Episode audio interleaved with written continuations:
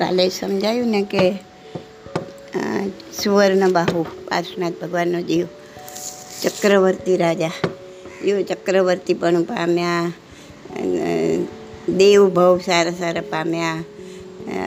બહુ કર્યા ત્યારે રાજા, રાજાના દીકરા થયા. તો આ બધું ખાલી એમનું એક મહાન ગુણ, બીજા બધા ગુણને એક મહાન ગુણ ખેંચી લાવે. એ એક મહાન ગુણ એમાં હતો. કયો હતો? ક્ષમા. વેરી ગુડ વેરી ફાઇન હા?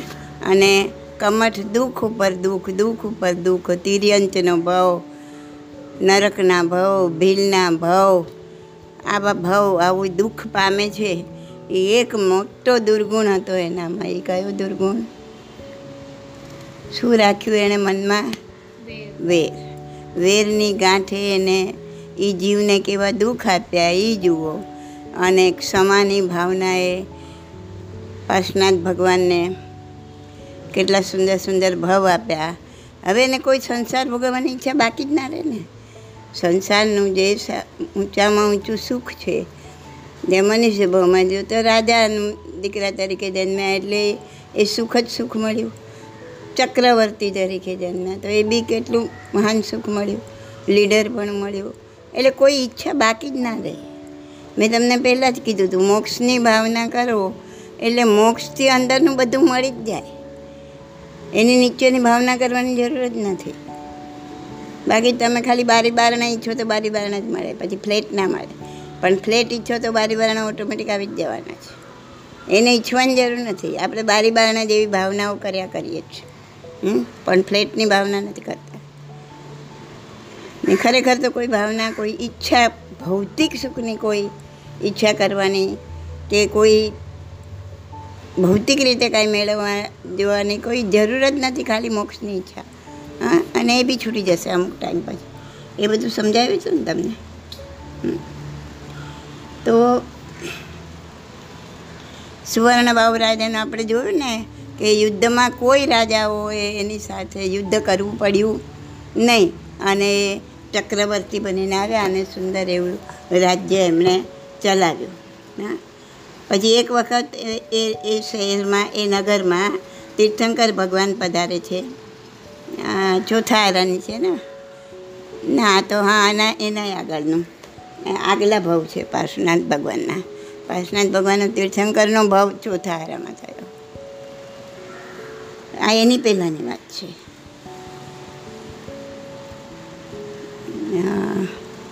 બરાબર. તો એક વખત નગરમાં તીર્થંકર ભગવાન પધારે છે. રાજા દેશને સાંભળવા જાય છે. સંવત્સરણમાં દેવતાઓને જોઈને મેં પહેલાં પણ આવા દેવતાઓને જોયા છે. મેં પહેલાં પણ આવા દેવતાઓને ક્યાંક જોયા છે. એમ વિચારતા વિચારતા જાતિ સ્મરણ જ્ઞાન થાય છે. મેં તમને કીધું ને, સંવત્સરણમાં ત્રણ ભાવ આગળના, ત્રણ ભાવ પાછળના અને એક વર્તમાન ભાવ. જે જે સંવત્સરમાં હોય એ જુએ. તો આમને પણ સંવત્સરમાં ગયા. રાજાની દેશના અરે તીર્થંકરની દેશના સાંભળવા. અને એને એમ થાય છે, મેં પહેલાં પણ આવા દેવતાઓને ક્યાંક જોયા છે, ક્યાંક જોયા છે, એમ કરતાં કરતાં એમને જાતિ જ્ઞાન થયું અને પોતાનો આગલો ભાવ, પૂર્વ ભાવ વિચાર્યો, જોયો. અહો, હો હો. મેં પૂર્વજન્મમાં કૌશક ધ્યાનની સાધના કરી હતી. જેના ફળરૂપે સ્વર્ગમાં દેવ બન્યો ને ચક્રવર્તીની સમૃદ્ધિ મળી. પણ હવે જો આ જન્મમાં શુભ કર્મ નહીં કરું, તપ જપ સાધના નહીં કરું, તો આ ભોગોની આસક્તિના કારણે આગલા જન્મમાં મારે દુર્ગતિમાં જવું પડશે. જો હવે આ બધું મને મળ્યું હતું જે મેં મુનિ બનીને સાધના કરી હતી, પણ હવે જો પાછું નહીં કરું તો પાછું હું આ બધા ભોગ ભોગવવામાં જ પડ્યા હતા અત્યારે તો અત્યાર સુધી રાજા તરીકેના. તો આ બધી ભોગોની આસક્તિના કારણે, ઈચ્છાના કારણે હું તો મારે તો પાછું દુર્ગતિમાં જવું પડશે. આ પ્રમાણે વિચારતા તેમને વૈરાગ્ય ઉત્પન્ન થયો અને ચક્રવર્તીનું સુખ છોડીને દીક્ષા ગ્રહણ કરી. બોલો. તો વીસ સ્થાનક તપની વારંવાર આરાધના કરી અને તીર્થંકર નામ ઉપાર્જન કર્યું. મેં તમને કીધું હતું ને, તીર્થંકર નામ ઉપાર્જન ક્યારે થાય? કેટલામાં ભાવમાં? સરસ શાબાશ. છેલ્લેથી ત્રીજો ભાવ. તીર્થંકર બનવાના હોય એ ભાવ, એનો આગલો ભાવ અને એનો આગલો ભાવ. હમ? થર્ડ લાસ્ટ એ ભાવમાં તીર્થંકર નામ કર્મ ઉપાર્જન કરે. વિષ્ઠાનકનું તપ કરે અને તીર્થંકર નામ કર્મ ઉપાર્જન કરે. તો હવે એમણે દીક્ષા લઈ લીધી અને સુવર્ણ બાહુ રાજામાંથી શું બની ગયા? અરે વાહ સુવર્ણ બાહુ મુનિ બની ગયા. અને કોઈ પર્વતની શિખર પર કાવસક ધ્યાને ઊભા હતા એ વખતે એક ખૂંખાર સિંહ ત્યાં આવ્યો. સિંહ લાયા અને મુનિને દેખતા જ તેને અંદર ક્રોધ આવ્યો. પૂંછડી ઉછાળતો ત્રાડ પારતો સિંહ મુનિ ઉપર ત્રાટક્યો. કોણ હશે આ સિંહ? સરસ. કમટ કમટ નહીં દો તો જ એને જોતા, મુનિને જોતા એને આટલો ક્રોધ આવે ને. તો મુનિ ઉપર ત્રાટક્યો અને નખથી, એ સિંહે પોતાના નખથી મુનિના શરીરને ફાડી નાખ્યું. પડતા પડતા મુનિએ અણસણ લઈ લીધું. શુભ ભાવોથી આયુષ્ય પૂર્ણ કરી દસમા દેવલોકમાં ઉત્પન્ન થયા. હજી એને સિંહ ઉપર કે બીજા કોઈ પર દ્વેષ આવતો નથી. આ બહુ મોટી વસ્તુ છે, બહુ જ મોટી. એક નાનું સરખું, આમ તેમ કોઈ એક શબ્દ કે એક વાક્ય કહી જાય તો પણ તમને કે મને બધાને? એકબીજા પર દ્વેષ આવી જાય છે. જ્યારે આટલું એના નખથી એને ફાડી નાખે છે છતાં પણ એને એમના પર દ્વેષ આવતો નથી અને પોતે અણસણ લઈને શુભ ભાવમાં દસમા દેવલોકમાં. જો ને, દેવલોક પણ આગળ આગળ વધતા જાય છે. આઠ પછી દસ. જુઓ, કેવા કેવા સ્વરૂપે આ બંને જીવ મળ્યા, જોયું ને? અને કમઠનો જીવ ભગવાનના જીવ સાથે કેવા વેર વાળે છે. આ જીવન ચરિત્ર પરથી બે ચાર વાત નક્કી થાય છે, સ્પષ્ટ થાય છે. કે ક્રોધ કરવાથી ઉત્તરોત્તર હલકી યોનિમાં જન્મ થાય છે ને આત્મા એટલો બધો નીચો ઉતરી જાય છે ને કે કંઈ કેટલાય ભવે ઉપર આવશે તે કહી શકાતું નથી. વળી કરોડોના કરોડો વર્ષો અસહ્ય દુઃખો સહેવા પડે છે. માટે ક્રોધ કરવો એ જ પાપ છે, ક્રોધ કરવો એ જ અધર્મ છે. ક્રોધ કરવા જેવી જગ્યાએ પણ ક્રોધ નહીં કરીને સામેલાનો ઉપકાર માનીને કે સારું થયું તે મને કર્મ ખપાવવાનો અવસર આપ્યો. અને આવી પરિસ્થિતિમાં પણ ક્ષમતા ભાવે સ્થિર રહેવું તે જ ધર્મ છે, તે જ મુક્તિનો માર્ગ છે. હા તો આપણે ઘણીવાર એમ થાય કે કોઈના પર દયા આવે અને આપણે ક્રોધ ના કરીએ, દેવા દે એના પર. છોડી દઈએ આપણે એને, કે એને માફ કરવા દેવો, દેવા દે. તો તમે એના પર દયા ખાઈને એના પર ક્રોધ નથી કરતા, પણ અંદરની માન્યતા શું જોઈએ? આપણી અંદર ક્રોધ માટેની માન્યતા શું જોઈએ? કેમ ક્રોધ છોડવો છે તમારે? કેમ ક્રોધ નથી કરવો? તો તમારી અંદરની માન્યતા શું હોવી જોઈએ? આપણી અંદરની માન્યતા એ હોવી જોઈએ કે ક્રોધ જ ખરાબ છે. ક્રોધ જ છોડવા જેવો છે માટે હું છોડું છું એને. ખ્યાલ આવ્યો? ચલો એને માફ કરી દીધું, એના પર નથી ક્રોધ કરતો, પણ એના પર નથી કરતો, તું બીજા પર કરીશ. અને જ્યાં સુધી આ બીજ વાવેલું છે, ત્યાં સુધી તું ગમે એના પર ક્રોધ કર્યા કરીશ. પણ જ્યારે અંદર એ માન્યતામાં આવશે, અંદર માન્યતામાં એ આવશે કે ક્રોધ કરવા દેવો છે જ નહીં. ક્રોધ એ જ અધર્મ છે. એ જ્યારે માન્યતામાં આવશે અને એ માન્યતાથી જ્યારે એ છૂટશે, ત્યારે એ સાચું છૂટશે. નહીં તો તો એ પાછું આવી જશે. તો દુઃખ મુક્તિનો ઉપાય એ છે કે આ ક્રોધ જ અધર્મ છે. એમ સમજીને ક્રોધને છોડો.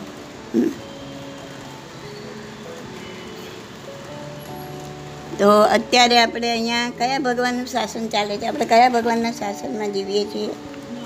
મહાવીર સ્વામીના. સર. પણ તમે જોતા હશો કે મહાવીર ભગવાન કરતાં એ લોકો પાર્શનાથ ભગવાનને વધારે પૂજતા હોય. હા ને શંકેશ્વરમાં કેટલી ગીર્દીઓ છે. જાઓ છો ને તમે દર વખતે? અને જુઓ છો ને, વધારે લોકો પાર્શનાથ ભગવાનને પૂજતા હોય છે. હા? તો એનું કારણ શું? તો એનું કારણ એ છે કે સુવર્ણબાહુ દેવના ભવમાં દસમા દેવલોકમાં ગયા ને? પોતાના દેવ પરિવારને સાથે લઈને નંદીશ્વર દીપાદી ક્ષેત્રમાં પાંચસો વાર ફાઇવ હંડ્રેડ ટાઈમ્સ તીર્થંકરોના પંચકલ્યાણક ઉત્સવ ઉજવ્યા. કોણે? પાર્શનાથ ભગવાનના દીવે એ દેવ, દેવો બધા આવે ને. શું કહેવાય? કલ્યાણક ઉજવવા ભગવાનના પાંચે કલ્યાણક ઉજવવા દેવ આવે. તો એમણે એમના પરિવાર સાથે દેવે સુવર્ણબાહુદેવના ભવમાં એ દેવે પાંચસો વખત ફાઇવ હંડ્રેડ ટાઈમ હા નંદીશ્વર દીપ વગેરે ક્ષેત્રમાં જઈ અને એમના આ કલ્યાણક ઉજવ્યા. તીર્થંકરોના? ઉત્સવ મનાવ્યા. દિનેશ્વર દેવોની પૂજા, અર્ચના, ભક્તિ કરી.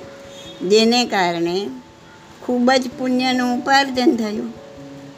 એમ માનવામાં આવે છે કે આ અતિશય પુણ્ય કર્મના પ્રભાવથી આજે પાર્શનાથ ભગવાનની સૌથી વધુ મહિમા પૂજા છે. આપણે પણ પાર્શ્વનાથ ભગવાનની પૂજા, અર્ચના કરતાં એમના આગળના ભાવ દ્રષ્ટિ સમક્ષ લાવી, એમને કેવા સંજોગોમાં કેવી ક્ષમા કેળવી, તે વિચારીએ એમના આ ગુણનો એક કણિયો આપણને મળી જાય એવી પ્રાર્થના કરીએ. તો આપણો પણ બેડો પાર થઈ જાય. ખાલી ખાલી આ ગયા અને આમ ધૂપ ફેરવ્યું ને આમ આરતી ફેરવીને પૂજા કરી અને આવી ગયા. મારા તો દર્શન થઈ ગયા. એ દર્શન થાય નહીં, અને એમાંય તે સંસ્થાનમાં જઈને થોડી ધક્કામુક્કી કરીને આગળ નંબર લીધો ને અને કે મારે તો લાઈન ઘણી હતી, પણ મારે તો આગળ પૂજા થઈ ગઈ. પૂજારીને થોડા પૈસા આપીને ઘૂસ્યા. આ બધું કપટ થયું, કપટ. તો આપણે કપટ કરવા માટે ત્યાં જઈએ છીએ. જે નિષ્કપટ છે, જેનામાં કોઈ કપટ નથી, એની પૂજા કરવા માટે આપણે કપટ કરીએ તો આપણને શું મળે? પણ આપણે એવું જાણતા નથી સમજતાય નથી ને સમજીએ છીએ તો ત્યારના સંજોગોમાં એવોર્ડ કરીએ છીએ. પણ હવે સમજણ આવ્યા પછી ભલે મારે આજે ને આજે નીકળી જવાનું છે અહીંથી, લાંબી લાઈન છે પૂજાની, જો હું પાછળ ઊભી રહીશ તો, ઊભો રહીશ તો મને પૂજા કરવા નહીં મળે. હું અહીં સુધી આવ્યો છું ને મૂર્તિની પૂજા નહીં થાય, ભલે ના થાય. ભલે તારે નીકળી જવાનું હોય આજે. પણ લાઈનમાં જેમ નંબર આવે એમ તું જા. થાય તો કર, ના થાય તો ભાવ પૂજા કરીને પાછો. તો દેટ વિલ બી ગેઇન એનાથી તમને કંઈક મળશે. જ્યારે ધક્કામુક્કી કરીને આગળ જઈને ખોટો નંબર લગાડીને અંદર જવું, તો કાંઈ મળશે નહીં. ત્યાં સુધીનો ધક્કો, તમારો ધક્કો જ થશે. એ સફળ થશે નહીં. આ સમજ્યા પછી જેને જે કરવું હોય કરે. આપણે પાંચ જણ સાથે ગયા છીએ. બીજા ચાર જણ આવું કરે છે તો કરવા દો. આપણે કહી દેવાનું કે ભાઈ, મારો નંબર આવશે ને પૂજા થશે તો કરીશ, નહીં થાય તો ટાઈમ થાય એટલે મને બોલાવી લેજો. હું દૂરથી ભાવ પૂજા કરીને આવી જઈશ. ઓલા પાલકનું ને સાંભનું ઉદાહરણ આપ્યું હતું ને શ્રી કૃષ્ણ ભગવાનનું, હા? અને એમાં ઓલો તો દોડીને જાય છે, નેમિનાથ ભગવાન દર્શન કરવા. અને આ શામ છે એ ત્યાં જ બેસીને ભાવથી દર્શન કરે છે. જ્યારે શ્રી કૃષ્ણ મહારાજ નેમિનાથ ભગવાને પૂછે છે કે ભગવાન કોના પહેલાં તમને વંદન પહોંચ્યા? તો કે છે સામના. ગયો છે પેલો દોડા દોડ કરીને, પણ કેટલી જીવ હત્યા કરીને ગયો, કેટલી હિંસા કરીને ગયો. અંધારામાં પગ નીચે કેટલાય જીવો કચડાઈ ગયા હશે. તો આ વસ્તુ સમજી અને આપણે આગળ વધવાનું છે. આ બધા ઉદાહરણ એટલે જ આપ્યા છે કે આપણે કંઈક આમાંથી જાણીએ, કંઈક સમજીએ, કંઈક અપનાવીએ. જેને જે કરવું હોય એ કરે. આપણે કોઈ શિખામણ બી નહીં આપવાની.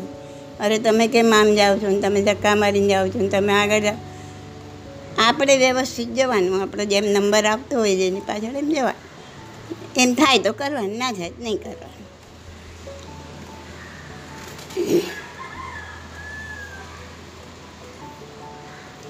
હવે ભગવાન કયા ડેવલપમાં ગયા? હા દસમા દેવલોકમાં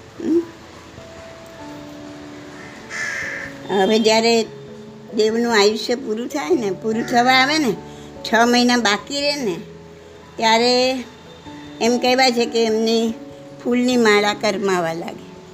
દેવના ગળામાં જે ફૂલની માળા હોય, એ કરમાવા લાગે છ મહિના પહેલાં. એટલે હવે ખબર પડી જાય કે અહીંથી ચવીને બીજે ક્યાંક જવાનું છે? બીજા શબ્દોમાં કહીએ તો આભા મંડળ તિરોહિત થવા લાગે. આપણા દરેકની આજુબાજુ શું હોય? આભા મંડળ હોય. એ કોઈ સમજાવી જ મેં કોઈ વાત? આભા મંડળ? હો, છ મહિના પહેલાંથી એ આભા મંડળ તિરોહિત, તૂટવા માંડે? એટલે ખબર પડી જાય કે હવે આ જીવ અહીંયાથી નીકળીને બીજે જવાનો છે. માણસનું પણ એના મૃત્યુના છ મહિના પહેલાં એનું આભા મંડળ કરમાવા લાગે છે. આપણે જોઈ નથી શકતા. બાકી માણસ મરે એના છ મહિના પહેલાં એનું આભા મંડળ ધીમે ધીમે મરવાનું ચાલુ કરે છે. હા, આ પૂતગળ આ શરીર મરે એટલે કે જીવ અહીંથી જાય એના છ મહિના પહેલાં. આપણું પણ આભા મંડળ તિરોહિત થવા લાગે. હવે ભગવાન નો આ જે દસમા દેવલોકમાં હતા સુવર્ણબાહુ એ એમનો નવમો ભાવ, બરાબર? તો નવમા ભાવમાં એમને દેવ સ્વરૂપે જાણ્યું કે હવે મારા આયુષ્યના ફક્ત છ મહિના બાકી રહી ગયા છે. ત્યારે બાળકનું સ્વરૂપ ધારણ કરી માતાની સમક્ષ આવે છે. કોણ એમના માતા બનવાની તેમને ખબર પડી જ જાય. માતાના મુખ પરનો હર્ષ અને આનંદ જોઈને દેવતારૂપ બાળકનું મન પણ પ્રસન્ન થઈ જાય છે. સમજણ પડી ને? છ મહિના પછી વીસ સાગરોપમનું ઉત્કૃષ્ટ આયુષ્ય પૂર્ણ કરી દસમા દેવલોકમાં વીસ સાગરોપમનું આયુષ્ય. એ આયુષ્ય પૂર્ણ કરી અને આ સુવર્ણ બાહુદેવનો જીવ પ્રણત નામના દેવલોકથી ચ્યવન કરી અને ચૈત્રવત ચોથે માતા વામાદેવીના ગર્ભમાં આવ્યો, ભગવાનનો જીવ વામાદેવીના ગર્ભમાં આવ્યો. એ ચ્યવન કલ્યાણક કહેવાય. એ કહ્યું કે ચ્યવન કલ્યાણ, જીવ માતાના તીર્થંકરનો જીવ.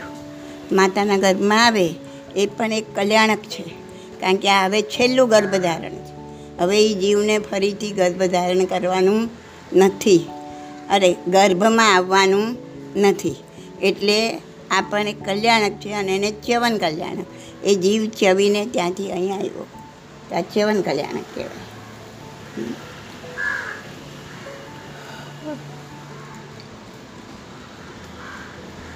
તો જ્યારે ચ્યવન થાય જીવનું, ત્યારે માતા સ્વપ્ન જુએ. કેટલા સ્વપ્ન જુએ? ચૌદ સ્વપ્ન જુએ. તો તીર્થંકરની માતા અને બીજા કોની માતા જુએ? શાબાશ. તીર્થંકરની માતા અને ચક્રવર્તીની માતા. બંને ચૌદ સ્વપ્ન જોવે. વામાદેવી માતાએ તમને ખબર છે પાર્શનાથ ભગવાનના આ તીર્થંકરના ભાવમાં એમના પિતાનું નામ શું હતું? નહીં ખ્યાલ હોય. તમે આમાં સ્તુતિમાં ને એમાં બોલો છો ચૈતવંદનમાં પણ બોલો છો. પણ અત્યારે યાદ નથી બરાબર ને? અશ્વસેન રાજા. શું નામ હતું? અશ્વસેન રાજા. હમ? તો વામાદેવીએ અશ્વસેન રાજાને વાત કરી. એટલે રાજાએ પંડિતોને બોલાવ્યા. પંડિતોને પૂછ્યું કે આ ચૌદ સ્વપ્ન? એનું રાજ શું છે? એનું એનો અર્થ શું છે? તો પંડિતો કહે છે, એટલે કે જ્યોતિષીઓ, કે તમારા કુળમાં, એટલે કે આપના કુળમાં મહાભાગ્યશાળી પુત્ર જન્મ લેશે. તે કાં તો દસે દિશાનો ચક્રવર્તી રાજા બનશે અથવા તો ત્રણ લોકનો નાયક ધર્મ ચક્રવર્તી તીર્થંકર બનશે.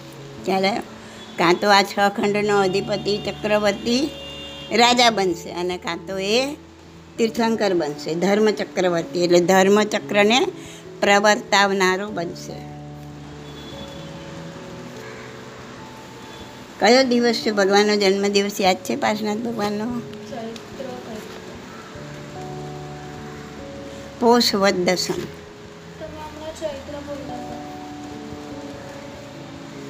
એ તો ગર્ભમાં આવ્યો, ચ્યવન થયો. ધ્યાન બરાબર છે. ચૈત્ર વચ્ચોથે ચોથે ચ્યવન કલ્યાણ.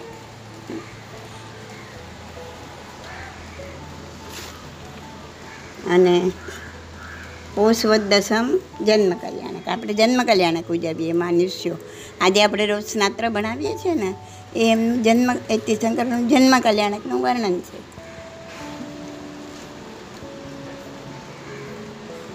એ સાંભળી લેજો એ હું આપીશ તમને આખું. સ્નાત્ર તો કોઈ પણ તીર્થંકરનો જન્મ થાય ને ત્યારે એક ક્ષણ માટે, ક્ષણભર માટે ત્રણેય લોકના દરેક જીવ સંપૂર્ણ આનંદની અનુભૂતિ કરે. આટલા દુઃખમાં હોય, નરકના જીવો હોય, નિગોદના જીવો હોય, વનસ્પતિના એકેન્દ્રિયના બે ઇન્દ્રિય, તે ઇન્દ્રિય ચવિન્દ્રિય પંચેન્દ્રિય દરેક જીવ.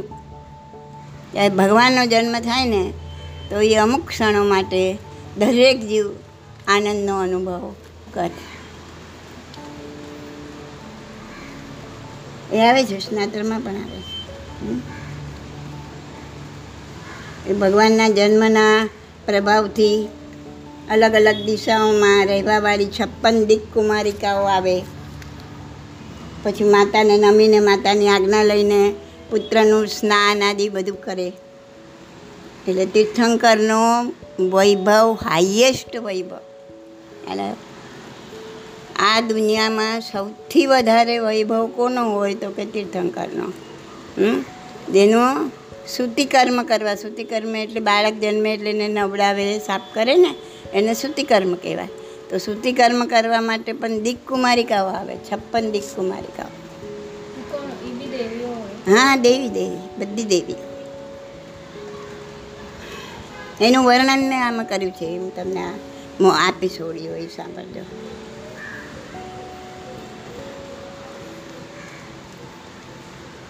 હવે છપ્પન દીક કુમારિકામાં આઠ કુમારિકાઓ સંવર્ત નામનો વાયુ ઉત્પન્ન કરે, જેનાથી કચરો દૂર થાય. એક જાતની હવા, એવો એને સંવર્ત કહેવાય વાયુનું નામ. એવો વાયુ ઉત્પન્ન કરે, એટલે બધો જે કચરો હોય આજુબાજુથી દૂર થઈ જાય. પછી આઠ કુમારિકાઓ ગંગોદક વૃષ્ટિ કરે. આપણે આમ પાણીના છંટકાવ કરીએ ને, એમ ગંગાના પાણીનો છંટકાવ કરે એને વૃષ્ટિ કહેવાય. પછી આઠ કુમારિકાઓ કળશા ભરે, કળશ હોય ને, પછી આઠ કુમારિકાઓ દર્પણ ધરે અને આઠ કુમારિકાઓ ચામર વીંજે ને આઠ કુમારિકાઓ પંખા વીંજે ચાર કુમારિકાઓ રક્ષા કરે, ચાર બાજુ ચાર રક્ષા બાંધે અને ચાર કુમારિકાઓ દીપક કરે. આઠ કુમારિકાઓ કેળના ઘર કરી બાળકને નવડાવે છે. આમ કોઈ પણ તીર્થંકરનો જન્મ ભરત ક્ષેત્રમાં હોય, ઐરાવત ક્ષેત્રમાં હોય કે મહાવિદ્ય ક્ષેત્રમાં હોય, ક્યાંય પણ થાય, ત્યારે આ છપ્પન દીક કુમારીઓ આ રીતના સૂતિકા કર્મ કરવા પધારે, હા, અને એની પ્રતિકૃતિ આપણે આ સ્નાત્રમાં કરીએ છીએ. એનું આખું અનુકરણ આપણે જે આ દેવો અને દીકુમારિકાઓ જે રીતના ભગવાનને કરે છે એ પ્રમાણે આપણે અહીંયા સ્નાત્રમાં આપણે કરીએ છીએ. એટલે તો કીધું કે ભાઈ આપણે તો અનંતા જન્મો લીધા, અનંતા મા બાપ બન્યા. અનંતા વાર કોઈના સંતાન બન્યા અને અનંતી વાર કોઈના મા બાપ બન્યા. અને કેટલીય વાર આપણે આપણા બર્થડે ઉજવ્યા. બરાબર? આપણા છોકરાઓના બર્થડે પણ કેટલી વાર ઉજવ્યા, આપણા પોતાના બર્થડે પણ કેટલી વાર ઉજવ્યા, પણ આ ભગવાનનો બર્થડે ઉજવવાનો અવસર ક્યારે મળે. તો આ ભગવાનનો અવસર, જન્મ મહોત્સવ ઉજવવું, એ જ આ સ્નાત્ર. એમાં આપણે ભગવાનનો જન્મ મહોત્સવ જ ઉજવીએ છીએ તો આ બધું સૂતિકા કર્મ કરીને છપ્પન દીકકુમારી ઘર તરફ જાય છે. ત્યાં શકેન્દ્રનું સિંહાસન કંપાયમાન થઈ જાય છે. હા, ઇન્દ્ર. ઇન્દ્રનું સિંહાસન કંપાયમાન થાય એટલે એને એમ થયું કે મારું સિંહાસન કેમ કંપાયમાન થયું? એવું શું બન્યું છે કે જેથી મારું સિંહાસન કંપાયમાન થયું? તો એ પોતાના અવધિ જ્ઞાનનો ઉપયોગ મૂકે છે અને અવધિ જ્ઞાનથી જાણે છે કે જિનેશ્વર ભગવંતનો જન્મ થયો છે. અને એ જાણી એ ભગવાનની માતા પાસે આવે છે. કોણ આવે છે ભગવાનની માતા પાસે? ઇન્દ્ર, સકેન્દ્ર. પછી એ પોતે માતાને અને આ ભગવાન જે બાળકના સ્વરૂપમાં છે, જન્મેલું બાળક છે હજી, તો એ બંનેને નમન કરી અને જન્મ અભિષેક માટે માતાની આજ્ઞા લઈ માતા પાસે બાળકનું એક પ્રતિબિંબ બનાવીને રાખી દે છે. તો એ મનોમન માતાની આજ્ઞા લે છે કે હું તમારા બાળકને અભિષેક કરવા માટે મેરુ પર્વત પર લઈને જાઉં છું? અને માતા જાગે ને જુએ કે બાળક કાંગ્યું, તો એને ફાળ પડે. એટલા માટે એનું એક પ્રતિબિંબ બાળક જેવું જ બનાવીને માતા પાસે મૂકી દે છે.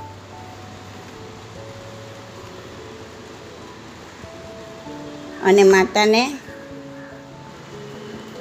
અવસ્વામીની નિદ્રામાં સુવડાવી દે છે. એને કે બી નિદ્રા આપી દે છે કે જાગે નહીં. આપણે એને અત્યારે ઘેરનું ઇન્જેક્શન આપી દે કે કંઈ શૃંગારી દે તો બેભાન થઈ જાય તો આપણને એમ થાય કે આ વૈજ્ઞાનિકોએ કે બી શોધ કરી છે આ બધી.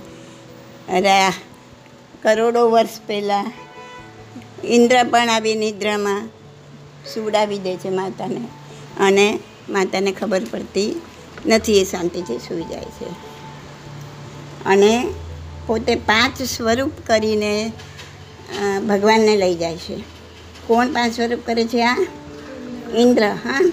તો એક સ્વરૂપથી આમ ગોદીમાં ઉઠાવે છે, બીજા સ્વરૂપથી, બીજા બે સ્વરૂપ કરીને બે બાજુ ચામર ઢાળે છે, ચામર વીંજે છે, પછી એક સ્વરૂપથી છત્ર કરે છે અને એક સ્વરૂપે હાથમાં વજ્ર ઘુમાવે છે. આમ પાંચ સ્વરૂપ કરે છે વજ્ર ઘુમાવતો આગળ ચાલે છે. આ દેવોને જેટલા સ્વરૂપ કરવા એટલા કરી શકે એ લોકો. અને મેરુ પર્વતની અભિષેક શિલા પર આવી ભગવાનને ગોદમાં લઈને બેસે છે. તો આપણે પણ આવા દેવો કેટલી વાર બનીને આવ્યા છીએ, આ બધું સાંભળીને એમ થાય કે અરે વાહ, દેવને તો કેવી મળે હા. આપણો જીવ પણ આવા દેવ કેટલી વાર બનીને આવ્યો? કરોડો દેવી દેવતાઓ આવશે અભિષેકમાં. તો આપણે પણ ક્યારેક ગયા હશું. આપણો જીવ પણ ગયો હશે. તો આપણે આવા સુખ પણ ભોગવીને આવ્યા છીએ, નરકના દુઃખ પણ ભોગવીને આવ્યા છીએ, તિરંજના દુઃખ પણ ભોગવીને આવ્યા છીએ. પણ આ જીવને હજુ સંતોષ થતો નથી અને આટલા બધા ભાવ ભ્રમણ કરવાનો કંટાળો પણ આવતો નથી.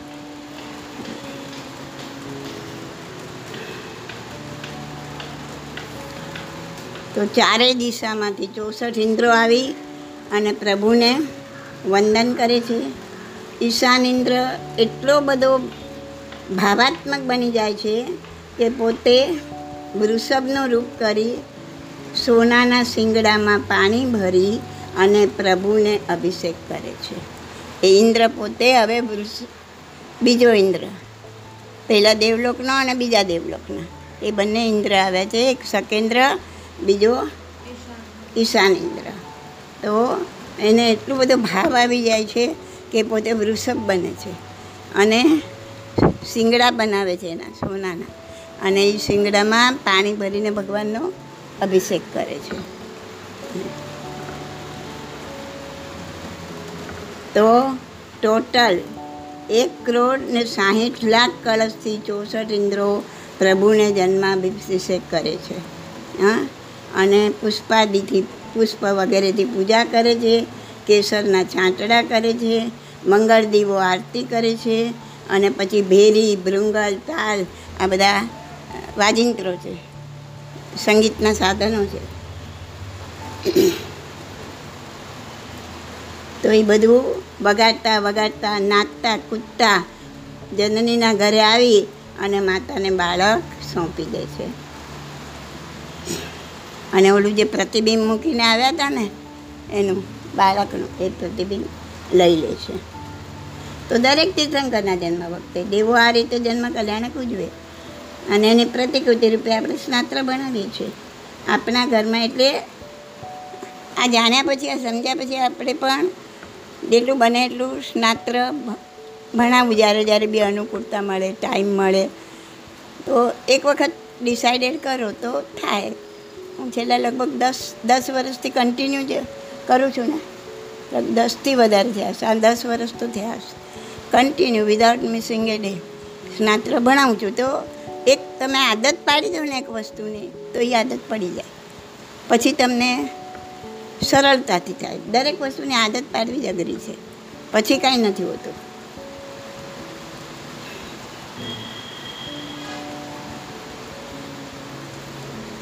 તો આપણા ઘરમાં બાળકનો જન્મ થાય ત્યારે આપણને કેટલો આનંદ થાય? તો એનાથી અનેક ગણો આનંદ આનંદથી આપણે આ સ્નાત્ર ભણાવવું જોઈએ. હવે ભગવાનના, આ તીર્થંકરના બહુમાં એના પિતાનું નામ શું કીધું મેં? યાદ રહ્યું કાંઈ? યાદ રહ્યું? અશ્વસેન રાજા. હવે યાદ રાખજો, અશ્વસેન રાજા. અને વામાદેવી માતા. પાર્શ્વનાથ ભગવાન તો અશ્વસેન રાજા કેવી રીતના બર્થડે પાર્ટી ઉજવે છે એટલે કે જન્મ કલ્યાણક ઉજવે છે એ જુઓ. તો અશ્વસેન રાજા શું કરે છે? ભગવાનનો જન્મ થયો ને, તો જેલમાં રહેલા બધા જ કેદીને છોડી દે છે. અને બાર દિવસ સુધી રાજ્યની તિજોરી ખોલી નાખે છે. જેને જે જુએ એ લઈ જાઓ. એટલા પૈસા આપે છે લોકોને સોના મહોરો આપે છે. અને ગરીબોને અન્ન, વસ્ત્ર અને ભોજન આપે છે. આ રીતના બર્થડે ઉજવે છે. આપણે કઈ રીતના ઉજવવો જોઈએ હવે વિચારજો. હમ? અશ્વસેન રાજા પાસે કોઈ વસ્તુની કમી નહોતી. હા? એની બર્થડે કેક પણ એમણે બનાવી નહોતી અને ડાન્સિંગ પાર્ટી બી ગોઠવી નહોતી. એમણે શું કર્યું? કે રાજ્યની તિજોરી ખોલી દીધી, બધા તેજીઓ કેદીઓને છોડી દીધા, ગરીબોને અન્ન વસ્ત્રને ભોજન આપ્યું. પછી જે વૃદ્ધ નોકરો હતા, જે દાસ હતા, એને દાસત્વમાંથી મુક્તિ આપી દીધી, જે રિટાયર્ડ થવા જેવા તે બધાને રિટાયર્ડ કરી દીધા. રિટાયર્ડ કરીને છોડી નથી દીધા, એમના એમના જે મળતું હોય એમને મળે જ? પછી દસે નગરજનોને ગરીબીને બંધનમાંથી અને પીડામાંથી મુક્તિ થાય છે બધા નગરજનોને. જુઓ, ભગવાનના પપ્પાએ કેવી રીતે ભગવાનનો બર્થડે મનાવ્યો? ને તમે કેવી રીતે મનાવો છો? તમે નાચ, ગાન, હોટલમાં કેટલા પૈસા ઉડાવો છો? હમ? અને હવે તો અડધી રાતે અડધી રાતે કોઈ દિવસ ક્યાંય જવાય? બહાર જવાય જ નહીં. બહાર જ ના જવાય, ઘરની બહાર જ અડધી રાતે. ને અડધી રાતે બર્થડે ઉજવવા જાઓ. કેટલા જીવનો ખતમો. મા બાપને કેવી ચિંતા? જ્યાં સુધી તમે ઘરે ના આવો, ત્યાં સુધી એ લોકો બિચારા ઊંઘી ના શકે. અને કહે તો તમે કંઈ સાંભળવાના નથી આજના છોકરાઓ તમે નહીં. બધાની વાત કરું છું નોટ સિંગલ તમારી વાત નથી કરતી, ખાલી તમે તમે એમ બોલું છું. તો આપણે આપણા સંસ્કારમાં રહેવાનું. આપણા ઇન્ડિયન કલ્ચરમાં જીવવાનું ફોરેનના કલ્ચરમાં આપણે નથી જીવવાનું. એટલે આ રિવાજ તો સદંતર બંધ કરવાનો. અમુક નિયમ બનાવવાનો કે ક્યાંય પણ ગયા હોય. રાતના નવ વાગે, દસ વાગે, બસ લિમિટ ઘરે આવી જ જવાનું. જેને જે લાગવું એ લાગે, સાચું લાગે, ખોટું લાગે, સંબંધ રાખે, ના રાખે, એ લોકો જાણે. એક નહીં રાખે તો બીજા દસ રાખવાવાળા મળશે. આ દુનિયામાં ટોટો નથી માણસો. અને સારા માણસોને ઘણા બધા સારા સામે મિત્ર મળી પણ જાય છે.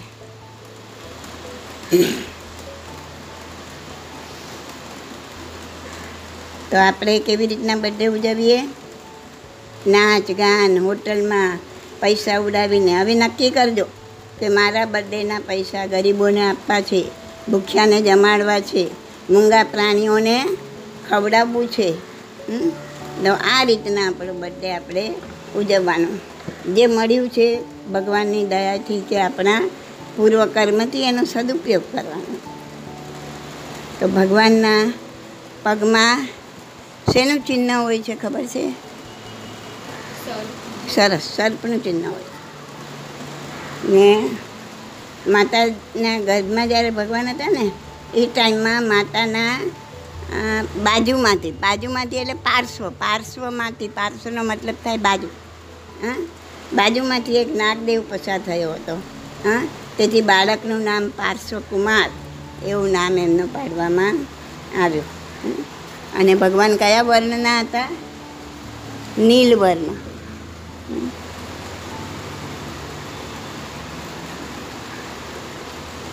ભગવાન મોટા થાય છે. એક દિવસ પ્રસન્ન જીત રાજાનો દૂત દૂત એટલે? હા એનો એજન્ટ. એ રાજાનો મોકલાવેલો એજન્ટ. હા. તો એ રાજા અશ્વસેન પાસે આવે છે અને કહે છે કે પ્રસન્નજીત રાજાની રાજકુમારી પ્રભાવતી, હા, ગાંધર્વ કન્યાઓને મોઢે પાર્શ્વકુમારના વખાણ સાંભળી. એ મનોમન પાર્શ્વકુમારને વરી ચૂકી છે. પરંતુ કલિંગ દેશનો યવન રાજા, જે પ્રભાવતીના રૂપ સૌંદર્યની ચર્ચા સાંભળીને પ્રભાવતીને મેળવવા માટે એની આખી વિશાળ યવ, એની સેના, હા, એની સાથે આવીને નગરીને ઘેરો ઘાલ્યો છે અને આના પ્રતિકાર માટે સહાયતાની જરૂર છે. સમજણ પડી? હા, એ એજન્ટે આવીને કીધું કે આ બીજો રાજા, યવન રાજા, એણે અમારા આને ઘેરો ઘાલ્યો છે અને એના પ્રતિકાર માટે અમારે તમારી સહાયતાની જરૂર છે. તો અશ્વસેન રાજા તો ન્યાય નીતિની રક્ષા કરવાવાળા હતા. તો અશ્વસેન રાજા યુદ્ધ માટે જવા તૈયાર થયા. હા? અને જ્યારે પાર્શ્વકુમારને ખબર પડી કે પિતા કે યુદ્ધ કરવા માટે જાય છે, ત્યારે એ પિતાને કહે છે કે યુવાન પુત્ર ઘરમાં બેઠો હોય અને પિતા યુદ્ધમાં જાય એ શું યોગ્ય છે. તો આ એક વાક્ય પરથી કેટલું બધું શીખવાનું? કે આપણે યંગ હોઈએ, આપણે બધી રીતના સશક્ત હોઈએ અને આપણે બેઠા રહીએ અને આપણા વડીલો મા બાપ એ બધું કાર્ય કર્યા કરે તો શું તો એ યોગ્ય છે? આની સાથે આ સરખાવાનું કે ભગવાન પોતે એ જ ભવમાં તીર્થંકર થવાના છે, કેવળ જ્ઞાન પામવાના છે. એમને એવો અભિમાન નથી. ના અભિમાન હોય તો કેવળ જ્ઞાન પામી જ ના શકે. તો એ પિતાને કે છે કે યુવાન પુત્ર બેઠું હોય ને તમે યુદ્ધ કરવા જાઓ. એ યોગ્ય છે. કે શું તમને મારા પરાક્રમ પર વિશ્વાસ નથી? શું તમને એમ લાગે છે કે હું જીતી નહીં શકું? હું એવું યુદ્ધ કરીશ એના પિતાને કે છે કે એક બુંદ ખૂન પણ નહીં વહે. હું ખૂનની નદીઓ નહીં વેવડાવું, એક બુંદ પણ ખૂન નહીં વહે. અને ન્યાય નીતિની રક્ષા થાય એવું યુદ્ધ હું કરીશ.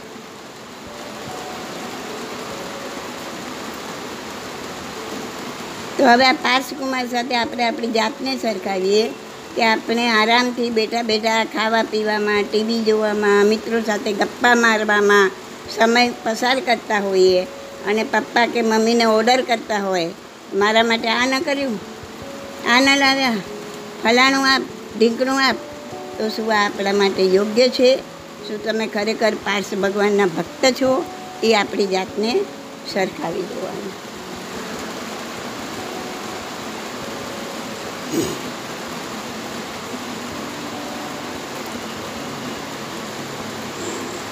તો હવે આ પાર્શ્વકુમાર જાય છે, પિતાની આજ્ઞા લઈને યુદ્ધ માટે જાય છે. બરાબર? તો રસ્તામાં એક રાત આરામ કરે છે. અને સવારે નીકળે છે, ત્યારે એક દિવ્ય રથ, ચાર સુંદર સફેદ ઘોડા જોડેલો રથ આકાશમાંથી ઉતરે છે. એક દિવ્ય શસ્ત્રધારી સારથી રથમાંથી ઉતરે છે. પાર્સ? સમજણ પડે છે ને? સારથી ખબર છે ને? સારથી રથમાંથી ઉતર્યો. સારથી એટલે? રથ ચલાવે.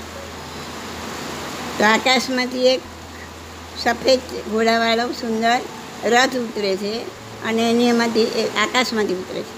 અને એક દિવ્ય શસ્ત્રધારી સારથી રથમાંથી ઉતરે છે. એ પાર્શ્વકુમારને પ્રણામ કરીને કહે છે કે આપનો આપ, આપનામાં તો ખૂબ જ બળ છે. આપ અનંત બળી છો. અને આપને કોઈની સહાયતાની જરૂર નથી. છતાં પણ ભક્તિભાવથી પ્રેરાઈને ઇન્દ્રદેવોએ આ દિવ્ય શસ્ત્રવાળો સજ્જ કરેલો દિવ્ય રથ તમને મોકલ્યો છે. એના પર આપ બેસી જવાની કૃપા કરો અને ભગવાન તેમાં બેસે છે અને દિવ્ય રથ ઉડતો ઉડતો ચાલવા લાગ્યો.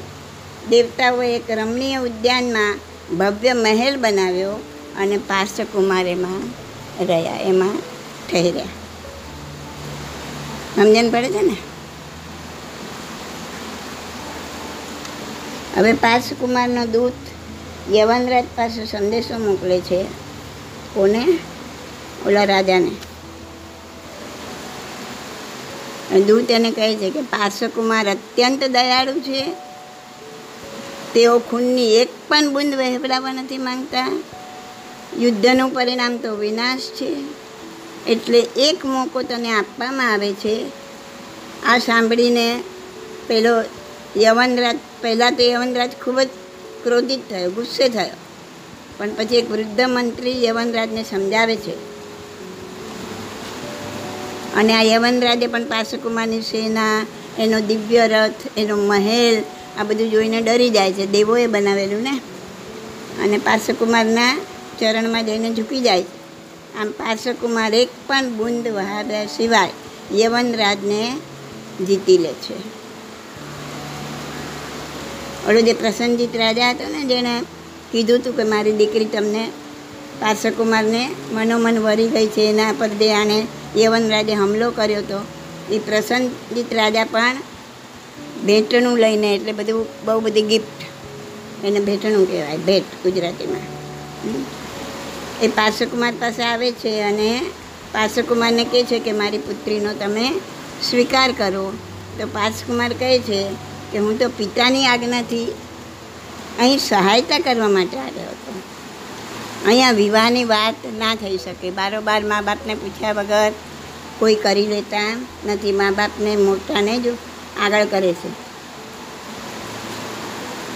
એટલે પ્રસન્નજીત રાજા પણ વારાણસી જઈને રાજા અશ્વસેનને પ્રાર્થના કરે છે અને માતા પિતાના મનોરથ એમની ઈચ્છાઓ પૂરી કરવા ખાતર પાર્શ્વકુમાર અને પ્રભાવતીના લગ્ન થાય છે. આ છેલ્લો ભાવ તીર્થંકર. કહું આગળ કે કાલે? કહી દઉં. હવે આ બાજુ કમઠ. હા? કમઠનો જીવ કેટલીય નીચીઓનીમાં ભટકતો ભટકતો. છેલ્લે ભીલ જોયો ને આપણે ભીલ તરીકે. પછી કેટલીય નીચીઓનીમાં ભટકતો ભટકતો એક ગરીબ બ્રાહ્મણના ઘરે જન્મ લે છે. એનો જન્મ થતાં જ એના માતા પિતા મરણ પામે છે. તો ગલીઓમાં ભટકતો અને ભીખ માંગતો, એની આ ખરાબ દશા જોઈને લોકો એને કર્મહીન એટલે કે કમઠ કહેવા લાગ્યા. જુઓ બંને સગા ભાઈના જીવ. એક જ બાપના દીકરા. એક જીવ ક્ષમતા અને ક્ષમા ધારણ કરી. અને ઉત્તરોત્તર દેવ અને મનુષ્યના ભાવ કર્યા. બરાબર? અને છેક તીર્થંકરના પદ સુધી પહોંચ્યા. જ્યારે બીજો જીવ ક્રોધ અને બદલાની ભાવના ધારણ કરી, તિર્યંચ અને નરકમાં જન્મ લઈ અનંત દુઃખ અને દારિદ્ર્યને ભોગવે છે. એટલે એક વસ્તુ હૃદયમાં સોનાના અક્ષરે લખી નાખો. કે મોક્ષ સુધી પહોંચવાની સીડી એ ક્ષમતા અને સમાજ છે. ક્ષમતાની બાદબાકી કરીને કોઈ પણ ક્રિયા કરો, ફક્ત ફોતરા જેટલું જ પુણ્ય મળે. પણ ભવો ભવના ચક્કરમાંથી છુટકારો મળે નહીં. તો ક્ષમતા એ જ ધર્મ છે અને ક્રોધ એ જ અધર્મ છે. હવે આગળ કાલે જોઈશું.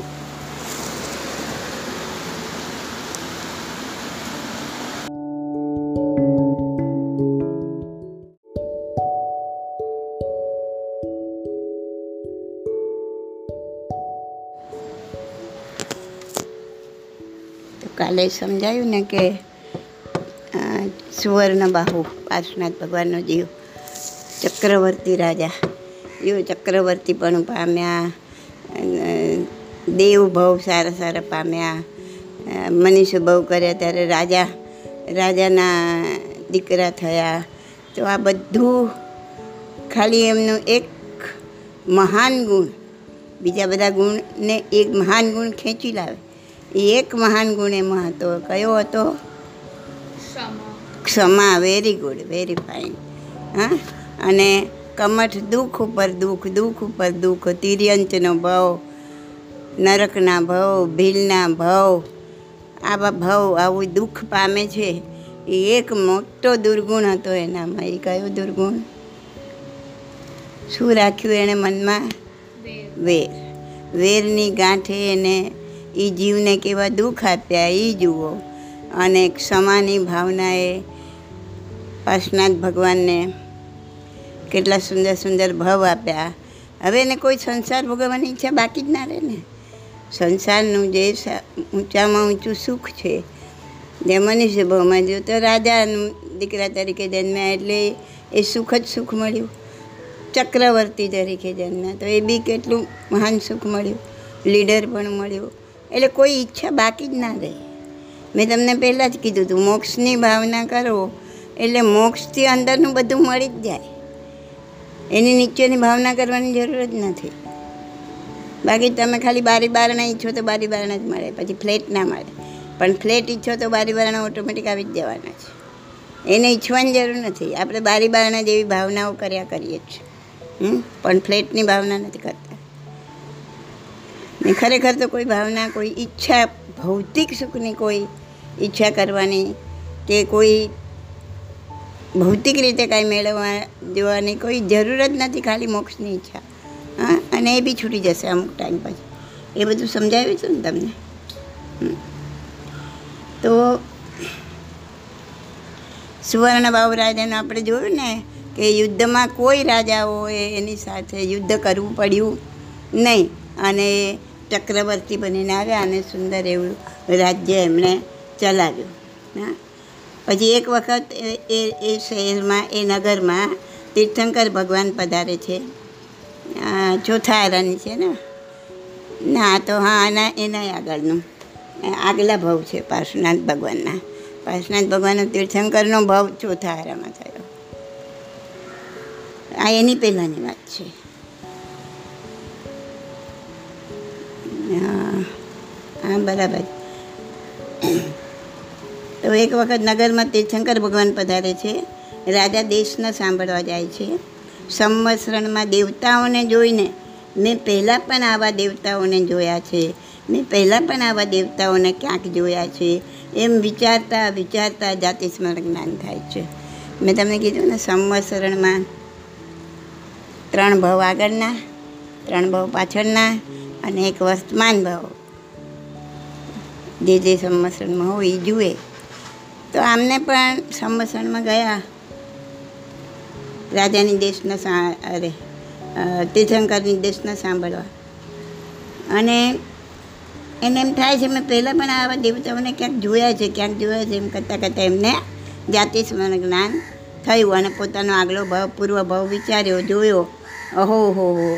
મેં પૂર્વજન્મમાં કૌશક ધ્યાનની સાધના કરી હતી, જેના ફળરૂપે સ્વર્ગમાં દેવ બન્યો ને ચક્રવર્તીની સમૃદ્ધિ મળી.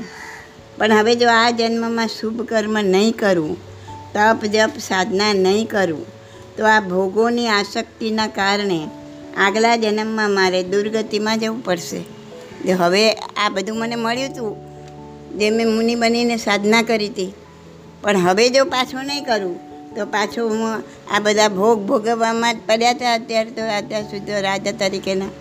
તો આ બધી ભોગોની આસક્તિના કારણે, ઈચ્છાના કારણે હું તો મારે તો પાછું દુર્ગતિમાં જવું પડશે. આ પ્રમાણે વિચારતા તેમને વૈરાગ્ય ઉત્પન્ન થયો અને ચક્રવર્તીનું સુખ છોડીને દીક્ષા ગ્રહણ કરી. બોલો. તો વિસ્થાનક સ્થાનક તપની વારંવાર આરાધના કરી અને તીર્થંકર નામ ઉપાર્જન કર્યું. મેં તમને કીધું હતું ને તીર્થંકર નામ ઉપાર્જન ક્યારે થાય?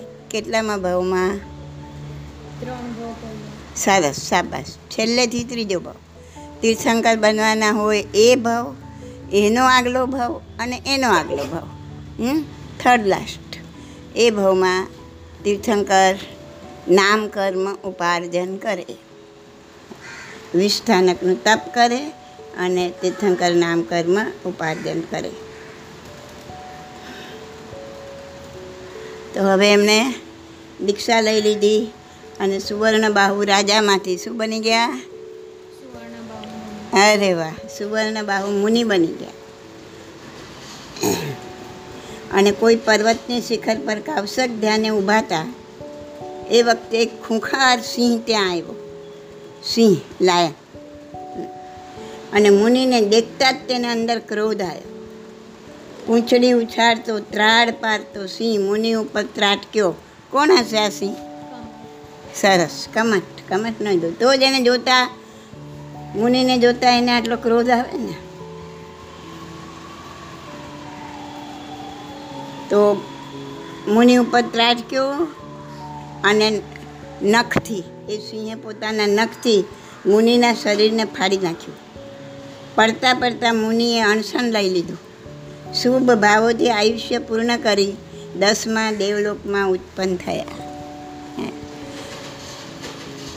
હજી એને સિંહ ઉપર કે બીજા કોઈ પર દ્વેષ આવતો નથી. આ બહુ મોટી વસ્તુ છે, બહુ જ મોટી. એક નાનું સરખું, આમ તેમ કોઈ એક શબ્દ કે એક વાક્ય કહી જાય તો પણ તમને કે મને બધાને? એકબીજા પર દ્વેષ આવી જાય છે. જ્યારે આટલું એના નખથી એને ફાડી નાખે છે છતાં પણ એને એમના પર દ્વેષ આવતો નથી અને પોતે અણસણ લઈને શુભ ભાવમાં દસમા દેવલોકમાં. જો ને, દેવલોક પણ આગળ આગળ વધતા જાય છે. આઠ પછી દસ. જુઓ, કેવા કેવા સ્વરૂપે આ બંને જીવ મળ્યા જોયું ને? અને કમઠનો જીવ ભગવાનના જીવ સાથે કેવા વેર વાળે છે. આ જીવન ચરિત્ર પરથી બે ચાર વાત નક્કી થાય છે, સ્પષ્ટ થાય છે. કે ક્રોધ કરવાથી ઉત્તરોત્તર હલકી યોનિમાં જન્મ થાય છે ને આત્મા એટલો બધો નીચો ઉતરી જાય છે ને કે કંઈ કેટલાય ભવે ઉપર આવશે તે કહી શકાતું નથી. વળી કરોડોના કરોડો વર્ષો અસહ્ય દુઃખો સહેવા પડે છે. માટે ક્રોધ કરવો એ જ પાપ છે, ક્રોધ કરવો એ જ અધર્મ છે. ક્રોધ કરવા જેવી જગ્યાએ પણ ક્રોધ નહીં કરીને સામેલાનો ઉપકાર માનીને કે સારું થયું તે મને કર્મ ખપાવવાનો અવસર આપ્યો. અને આવી પરિસ્થિતિમાં પણ ક્ષમતા ભાવે સ્થિર રહેવું તે જ ધર્મ છે, તે જ મુક્તિનો માર્ગ છે. હા તો આપણે ઘણીવાર એમ થાય કે કોઈના પર દયા આવે અને આપણે ક્રોધ ના કરીએ, દેવા દે એના પર. છોડી દઈએ આપણે એને, કે એને માફ કરવા દેવો, દેવા દે. તો તમે એના પર દયા ખાઈને એના પર ક્રોધ નથી કરતા, પણ અંદરની માન્યતા શું જોઈએ? આપણી અંદર ક્રોધ માટેની માન્યતા શું જોઈએ? કેમ ક્રોધ છોડવો છે તમારે? કેમ ક્રોધ નથી કરવો? તો તમારી અંદરની માન્યતા શું હોવી જોઈએ? આપણી અંદરની માન્યતા એ હોવી જોઈએ કે ક્રોધ જ ખરાબ છે. ક્રોધ જ છોડવા દેવો છે, માટે હું છોડું છું એને. ખ્યાલ આવ્યો? ચલો એને માફ કરી દીધું, એના પર નથી ક્રોધ કરતો, પણ એના પર નથી કરતો, તું બીજા પર કરીશ. અને જ્યાં સુધી આ બીજ વાવેલું છે, ત્યાં સુધી તું ગમે એના પર ક્રોધ કર્યા કરીશ. પણ જ્યારે અંદર એ માન્યતામાં આવશે, અંદર માન્યતામાં એ આવશે કે ક્રોધ કરવા દેવો છે જ નહીં. ક્રોધ એ જ અધર્મ છે. એ જ્યારે માન્યતામાં આવશે અને એ માન્યતાથી જ્યારે એ છૂટશે, ત્યારે એ સાચું છૂટશે. નહીં તો તો એ પાછું આવી જશે. તો દુઃખ મુક્તિનો ઉપાય એ છે કે આ ક્રોધ જ અધર્મ છે, એમ સમજીને ક્રોધને છોડો.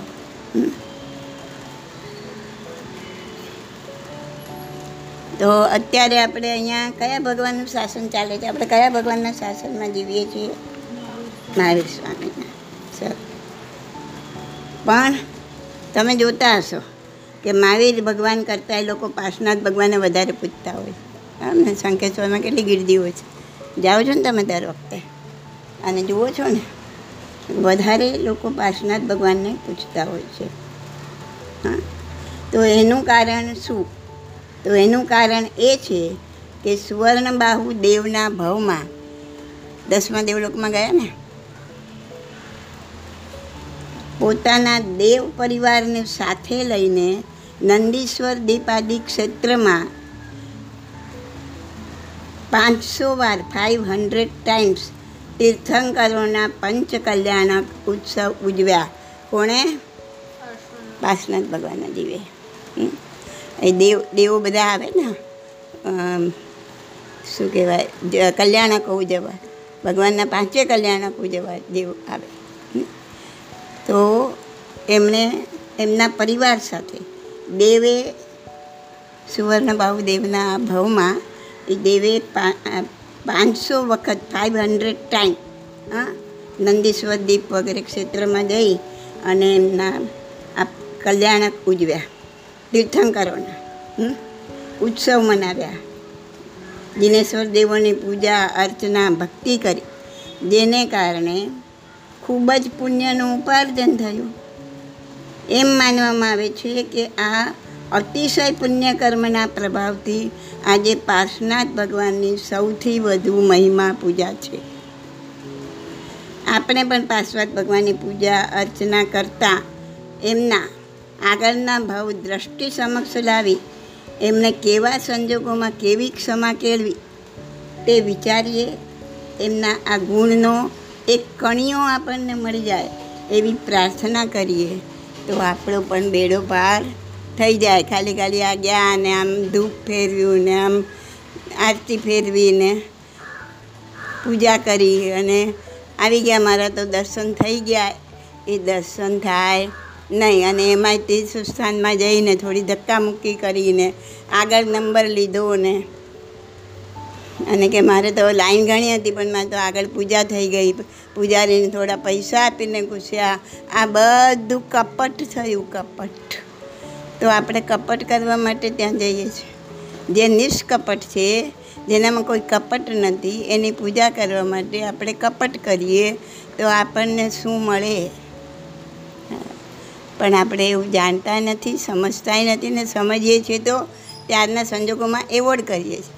પણ હવે સમજણ આવ્યા પછી ભલે મારે આજે ને આજે નીકળી જવાનું છે અહીંથી, લાંબી લાઈન છે પૂજાની, જો હું પાછળ ઊભી રહીશ તો, ઊભો રહીશ તો મને પૂજા કરવા નહીં મળે. હું અહીં સુધી આવ્યો છું ને મૂર્તિની પૂજા નહીં થાય, ભલે ના થાય. ભલે તારે નીકળી જવાનું હોય આજે. પણ લાઈનમાં જેમ નંબર આવે એમ તું જા. થાય તો કર, ના થાય તો ભાવ પૂજા કરીને પાછો તો દેટ વિલ બી ગેઇન એનાથી તમને કંઈક મળશે. જ્યારે ધક્કામુક્કી કરીને આગળ જઈને ખોટો નંબર લગાડીને અંદર જવું, તો કાંઈ મળશે નહીં. ત્યાં સુધીનો ધક્કો, તમારો ધક્કો જ થશે. એ સફળ થશે નહીં. આ સમજ્યા પછી જેને જે કરવું હોય કરે. આપણે પાંચ જણ સાથે ગયા છીએ. બીજા ચાર જણ આવું કરે છે તો કરવા દો. આપણે કહી દેવાનું કે ભાઈ, મારો નંબર આવશે ને પૂજા થશે તો કરીશ, નહીં થાય તો ટાઈમ થાય એટલે મને બોલાવી લેજો. હું દૂરથી ભાવ પૂજા કરીને આવી જઈશ. ઓલા પાલકનું ને સાંભનું ઉદાહરણ આપ્યું હતું ને શ્રી કૃષ્ણ ભગવાનનું, હા? અને એમાં ઓલો તો દોડીને જાય છે, નેમિનાથ ભગવાન દર્શન કરવા. અને આ શામ છે એ ત્યાં જ બેસીને ભાવથી દર્શન કરે છે. જ્યારે શ્રી કૃષ્ણ મહારાજ નેમિનાથ ભગવાને પૂછે છે કે ભગવાન કોના પહેલાં તમને વંદન પહોંચ્યા? તો કે છે સામના. ગયો છે પેલો દોડાદોડ કરીને, પણ કેટલી જીવ હત્યા કરીને ગયો. કેટલી હિંસા કરીને ગયો. અંધારામાં પગ નીચે કેટલાય જીવો કચડાઈ ગયા હશે. તો આ વસ્તુ સમજી અને આપણે આગળ વધવાનું છે. આ બધા ઉદાહરણ એટલે જ આપ્યા છે કે આપણે કંઈક આમાંથી જાણીએ, કંઈક સમજીએ, કંઈક અપનાવીએ. જેને જે કરવું હોય એ કરે. આપણે કોઈ શિખામણ બી નહીં આપવાની. અરે તમે કેમ આમ જાઓ છો ને? તમે ધક્કા મારીને જાઓ છો ને? તમે આગળ જાઓ. આપણે વ્યવસ્થિત જવાનું. આપણો જેમ નંબર આવતો હોય જેની પાછળ એમ જવા એમ થાય તો કરવાનું ના થાય નહીં કરવાનું.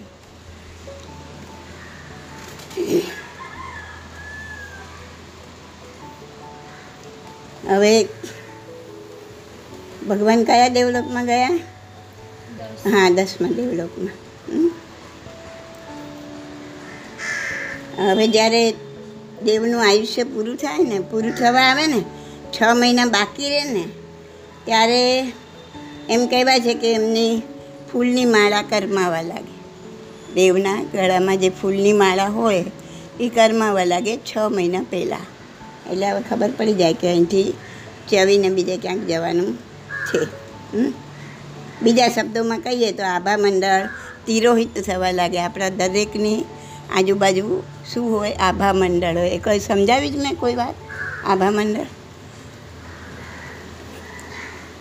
તો છ મહિના પહેલાંથી એ આભા મંડળ તિરોહિત, તૂટવા માંડે?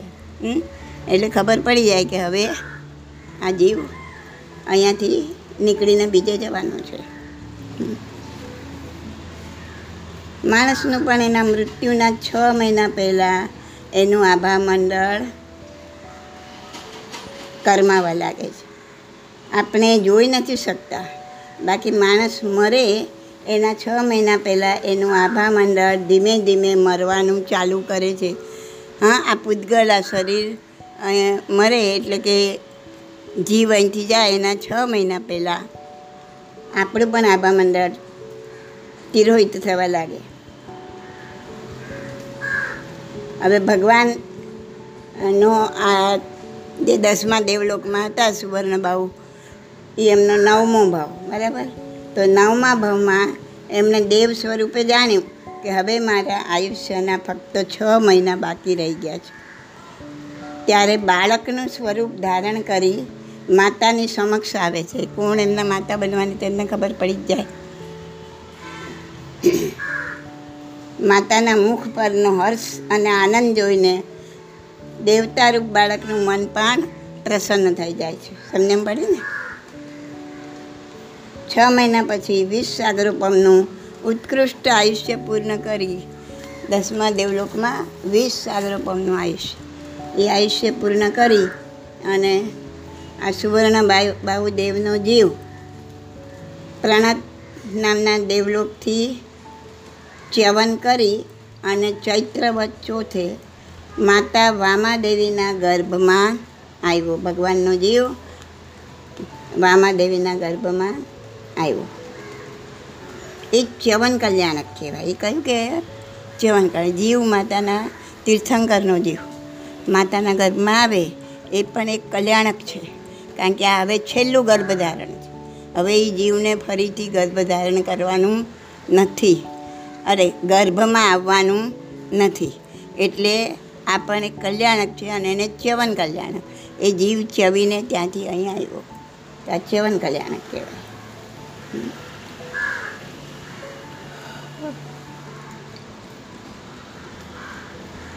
તો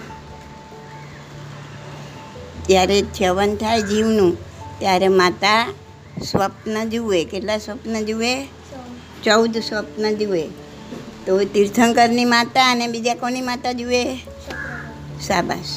તીર્થંકરની માતા અને ચક્રવર્તીની માતા.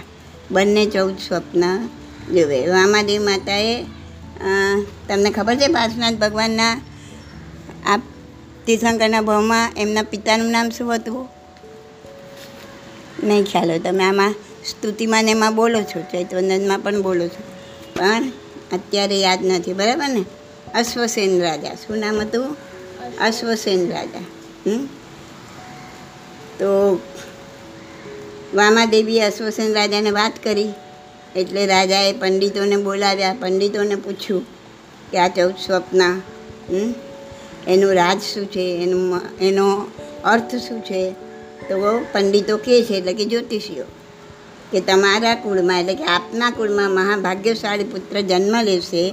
તે કાં તો દસે દિશાનો ચક્રવર્તી રાજા બનશે અથવા તો ત્રણ લોકનો નાયક ધર્મ ચક્રવર્તી તીર્થંકર બનશે. ત્યારે કાં તો આ છ ખંડનો અધિપતિ ચક્રવર્તી રાજા બનશે અને કાં તો એ તીર્થંકર બનશે. ધર્મ ચક્રવર્તી એટલે ધર્મચક્રને પ્રવર્તાવનારો બનશે. કયો દિવસ છે? ભગવાનનો જન્મદિવસ યાદ છે પાર્શનાથ ભગવાનનો? પોષવદ પોષ વદ દસમ.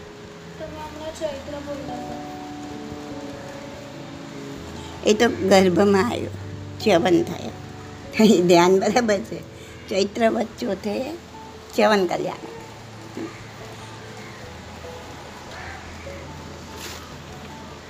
અને પોષવદ દસમ જન્મ કલ્યાણક. આપણે જન્મ કલ્યાણક ઉજવીએ મનુષ્યો.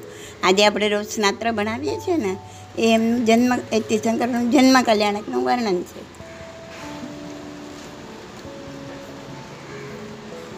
એ સાંભળી લેજો હું આપીશ તમને આખું. સ્નાત્ર તો કોઈ પણ તીર્થંકરનો જન્મ થાય ને ત્યારે એક ક્ષણ માટે, ક્ષણભર માટે ત્રણેય લોકના દરેક જીવ સંપૂર્ણ આનંદની અનુભૂતિ કરે. આટલા દુઃખમાં હોય, નરકના જીવો હોય, નિગોદના જીવો હોય, વનસ્પતિના, એકેન્દ્રના, બે ઇન્દ્રિય, તે ઇન્દ્રિય ચવિન્દ્રિય પંચેન્દ્રિય દરેક જીવ. ત્યારે ભગવાનનો જન્મ થાય ને તો એ અમુક ક્ષણો માટે દરેક જીવ આનંદનો અનુભવ કરે. એ આવે છે, સ્નાતરમાં પણ આવે છે. એ ભગવાનના જન્મના પ્રભાવથી અલગ અલગ દિશાઓમાં રહેવાવાળી છપ્પન કુમારિકાઓ આવે. પછી માતાને નમીને માતાની આજ્ઞા લઈને પુત્રનું સ્નાન આદિ બધું કરે. એટલે તીર્થંકરનો વૈભવ હાઈએસ્ટ વૈભવ. એટલે આ દુનિયામાં સૌથી વધારે વૈભવ કોનો હોય તો કે તીર્થંકરનો? જેનો જેનું શુદ્ધિકર્મ કરવા. શુદ્ધિકર્મ એટલે બાળક જન્મે એટલે એને નવડાવે સાફ કરે ને એને શુદ્ધિકર્મ કહેવાય. તો શુદ્ધિકર્મ કરવા માટે પણ દીક કુમારિકાઓ આવે છપ્પન દીક કુમારિકાઓ કોણ? એ બી દેવીઓ હોય. હા દેવી દેવી બધી દેવી એનું વર્ણન મેં આમાં કર્યું છે હું તમને મો- આપી છોડી હોય, સાંભળજો.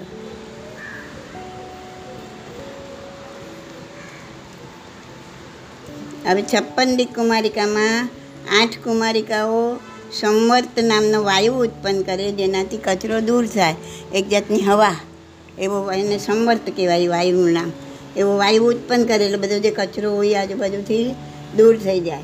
પછી આઠ કુમારિકાઓ ગંગોદક વૃષ્ટિ કરે. આપણે આમ પાણીના છંટકાવ કરીએ ને, એમ ગંગાના પાણીનો છંટકાવ કરે એને વૃષ્ટિ કહેવાય. પછી આઠ કુમારિકાઓ કળશા ભરે, કળશ હોય ને, પછી આઠ કુમારિકાઓ દર્પણ ધરે અને આઠ કુમારિકાઓ ચામર વીંજે ને આઠ કુમારિકાઓ પંખા વીંજે. ચાર કુમારિકાઓ રક્ષા કરે, ચાર બાજુ ચાર રક્ષા બાંધે અને ચાર કુમારિકાઓ દીપક કરે. આઠ કુમારિકાઓ કેળના ઘર કરી બાળકને નવડાવે છે. આમ કોઈ પણ તીર્થંકરનો જન્મ ભરત ક્ષેત્રમાં હોય, ઐરાવત ક્ષેત્રમાં હોય કે મહાવિદ્ય ક્ષેત્રમાં હોય, ક્યાંય પણ થાય, ત્યારે આ છપ્પન દીક કુમારીઓ આ રીતના સૂતિકા કર્મ કરવા પધારે, હા? અને એની પ્રતિકૃતિ આપણે આ સ્નાત્રમાં કરીએ છીએ. એનું આખું અનુકરણ આપણે જે આ દેવો અને દીકુમારિકાઓ જે રીતના ભગવાનને કરે છે, એ પ્રમાણે આપણે અહીંયા સ્નાત્રમાં આપણે કરીએ છીએ. એટલે તો કીધું કે ભાઈ, આપણે તો અનંતા જન્મો લીધા, અનંતા મા બાપ બન્યા. અનંતા વાર કોઈના સંતાન બન્યા અને અનંતી વાર કોઈના મા બાપ બન્યા. અને કેટલીય વાર આપણે આપણા બર્થડે ઉજવ્યા. બરાબર? આપણા છોકરાઓના બર્થડે પણ કેટલી વાર ઉજવ્યા, આપણા પોતાના બર્થડે પણ કેટલી વાર ઉજવ્યા, પણ આ ભગવાનનો બર્થડે ઉજવવાનો અવસર ક્યારે મળે. તો આ ભગવાનનો અવસર, જન્મ મહોત્સવ ઉજવવું એ જ આ સ્નાત્ર. એમાં આપણે ભગવાનનો જન્મ મહોત્સવ જ ઉજવીએ છીએ તો આ બધું સૂતિકા કર્મ કરીને છપ્પન દીકકુમારી ઘર તરફ જાય છે. ત્યાં શકેન્દ્રનું સિંહાસન કંપાયમાન થઈ જાય છે. હા, ઇન્દ્ર. ઇન્દ્રનું સિંહાસન કંપાયમાન થાય એટલે એને એમ થયું કે મારું સિંહાસન કેમ કંપાયમાન થયું? એવું શું બન્યું છે કે જેથી મારું સિંહાસન કંપાયમાન થયું? તો એ પોતાના અવધિ જ્ઞાનનો ઉપયોગ મૂકે છે અને અવધિ જ્ઞાનથી જાણે છે કે જિનેશ્વર ભગવંતનો જન્મ થયો છે. અને એ જાણી એ ભગવાનની માતા પાસે આવે છે. કોણ આવે છે ભગવાનની માતા પાસે? ઇન્દ્ર, સકેન્દ્ર. પછી એ પોતે માતાને અને આ ભગવાન જે બાળકના સ્વરૂપમાં છે, જન્મેલું બાળક છે હજી, તો એ બંનેને નમન કરી અને જન્મ અભિષેક માટે માતાની આજ્ઞા લઈ માતા પાસે બાળકનું એક પ્રતિબિંબ બનાવીને રાખી દે છે. તો એ મનોમન માતાની આજ્ઞા લે છે કે હું તમારા બાળકને અભિષેક કરવા માટે મેરુ પર્વત પર લઈને જાઉં છું? અને માતા જાગે ને જુએ કે બાળક કાંગ્યું, તો એને ફાળ પડે. એટલા માટે એનું એક પ્રતિબિંબ બાળક જેવું જ બનાવીને માતા પાસે મૂકી દે છે.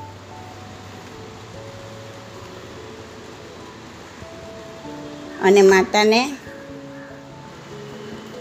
અવસ્વામીની નિદ્રામાં સુવડાવી દે છે. એને કે બી નિદ્રા આપી દે છે કે જાગે નહીં. આપણે એને અત્યારે ઘેરનું ઇન્જેક્શન આપી દે કે કંઈ શૃંગારી દે તો બેભાન થઈ જાય તો આપણને એમ થાય કે આ વૈજ્ઞાનિકોએ કે બી શોધ કરી છે આ બધી. અરે કરોડો વર્ષ પહેલાં ઇન્દ્ર પણ આવી નિદ્રામાં સુવડાવી દે છે માતાને. અને માતાને ખબર પડતી નથી એ શાંતિથી સૂઈ જાય છે.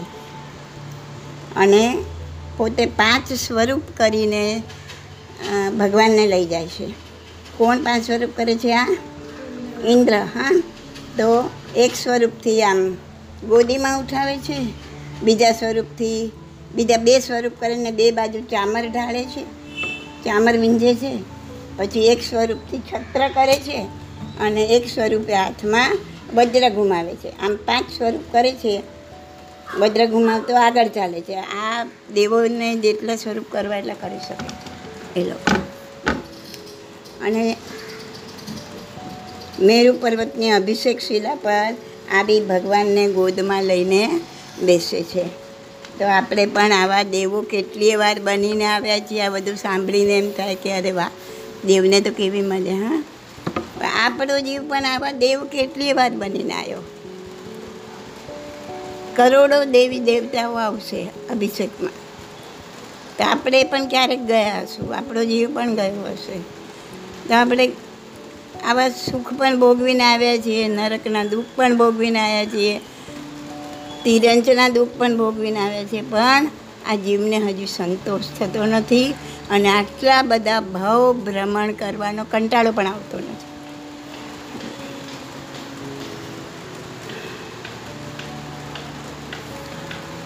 તો ચારેય દિશામાંથી ચોસઠ ઇન્દ્રો આવી અને પ્રભુને વંદન કરે છે.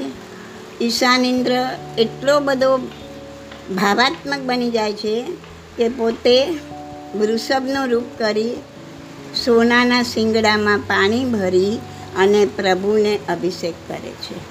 એ ઇન્દ્ર પોતે હવે વૃષ, બીજો ઇન્દ્ર. પહેલાં દેવલોકનો અને બીજા દેવલોકના. એ બંને ઇન્દ્ર આવ્યા છે. એક સકેન્દ્ર બીજો? ઈશાન ઇન્દ્ર.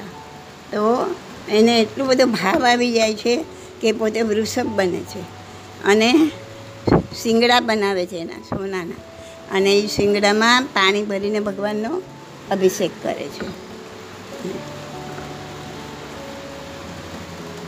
તો ટોટલ એક કરોડ ને સાહીઠ લાખ કળશથી ચોસઠ ઇન્દ્રો પ્રભુને જન્માભિષેક કરે છે. હા? અને પુષ્પાદિથી, પુષ્પ વગેરેથી પૂજા કરે છે, કેસરના છાંટડા કરે છે, મંગળ દીવો આરતી કરે છે, અને પછી ભેરી ભૃંગલ તાલ, આ બધા વાજિંત્રો છે, સંગીતના સાધનો છે. તો એ બધું વગાડતા વગાડતા નાચતા કૂદતા, જનનીના ઘરે આવી અને માતાને બાળક સોંપી દે છે. અને ઓલું જે પ્રતિબિંબ મૂકીને આવ્યા હતા ને, એનું બાળકનું એ પ્રતિબિંબ લઈ લે છે. તો દરેક તીર્થંકરના જન્મ વખતે દેવો આ રીતે જન્મ કલ્યાણક ઉજવે. અને એની પ્રતિકૃતિ રૂપે આપણે સ્નાત્ર બનાવીએ છીએ. આપણા ઘરમાં એટલે આ જાણ્યા પછી, આ સમજ્યા પછી આપણે પણ જેટલું બને એટલું સ્નાત્ર ભણાવવું જ્યારે જ્યારે બી અનુકૂળતા મળે ટાઈમ મળે, તો એક વખત ડિસાઇડેડ કરો તો થાય. હું છેલ્લા લગભગ દસ દસ વર્ષથી કન્ટિન્યુ જે કરું છું ને. દસથી વધારે થયા છે. આ દસ વર્ષ તો થયા છે continue without missing a day સ્નાત્ર ભણાવું છું. તો એક તમે આદત પાડી દો ને એક વસ્તુની, તો એ આદત પડી જાય. પછી તમને સરળતાથી થાય. દરેક વસ્તુની આદત પાડવી જ અઘરી છે. પછી કાંઈ નથી હોતું.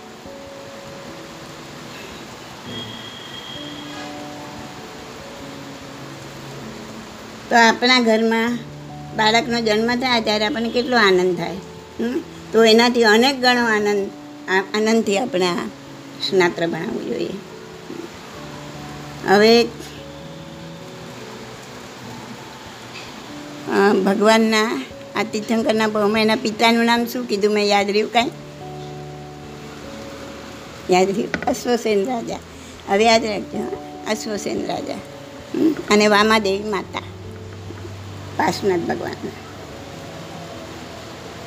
તો અશ્વસન રાજા કેવી રીતના બર્થડે પાર્ટી ઉજવે છે? એટલે કે જન્મ કલ્યાણક ઉજવે છે, એ જુઓ. તો અશ્વસન રાજા શું કરે છે? ભગવાનનો જન્મ થયો ને, તો જેલમાં રહેલા બધા જ કેદીને છોડી દે છે. અને બાર દિવસ સુધી રાજ્યની તિજોરી ખોલી નાખે છે. જેને જે જુએ લઈ જાઓ. એટલા પૈસા આપે છે લોકોને સોના મહોરો આપે છે. અને ગરીબોને અન્ન, વસ્ત્ર અને ભોજન આપે છે. આ રીતના બર્થડે ઉજવે છે. આપણે કઈ રીતના ઉજવવો જોઈએ હવે વિચારજો.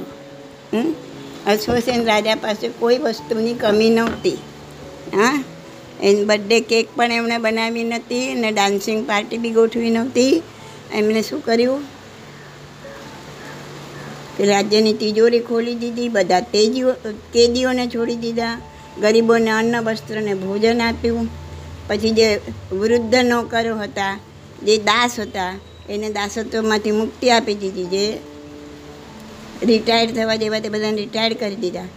રિટાયર્ડ કરીને છોડી નથી દીધા, એમના એમના જે મળતું હોય એમને મળે જ? પછી દસે નગરજનોને ગરીબીને બંધનમાંથી અને પીડામાંથી મુક્તિ થાય છે બધા નગરજનોને. જુઓ, ભગવાનના પપ્પાએ કેવી રીતે ભગવાનનો બર્થડે મનાવ્યો? ને તમે કેવી રીતે મનાવો છો? તમે નાચ, ગાન, હોટલમાં કેટલા પૈસા ઉડાવો છો?